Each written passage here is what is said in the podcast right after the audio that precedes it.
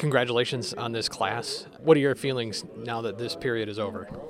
Uh, it's been a whirlwind last couple weeks, I think, um, especially today. Just a lot of up and down emotions, but you know we closed it out. We got a, a head man who put him against anyone in the country. So um, I think it was really it, it was a lot of fun today. There's a lot of work that goes into all these guys, and it comes down to this will they or won't they kind of thing. I imagine does that make for some short sleeps at night?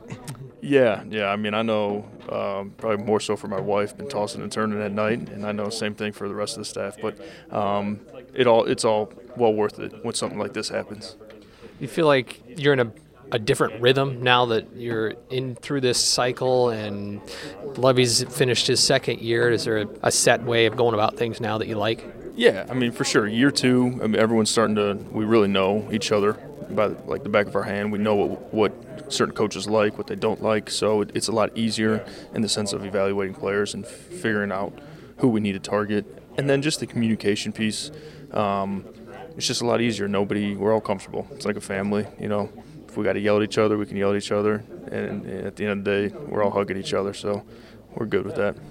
How do you decide, or how does Lovie decide when he comes in on a guy? Because obviously the position coaches are probably the main recruiters for each guy, right? Right, right. So I think when there's, um, I think when there's kind of a stalemate between if someone, you know, if there's an even, hey, we, we really like them, and well, we got some questions marks, and that's when the head coach comes in and figures out what um, he kind of he, he'll never say um, we have to go on this guy. He'll just kind of provide questions and insights to us for us to come up with our own decisions. So, congratulations on this class. Thank you. Appreciate it.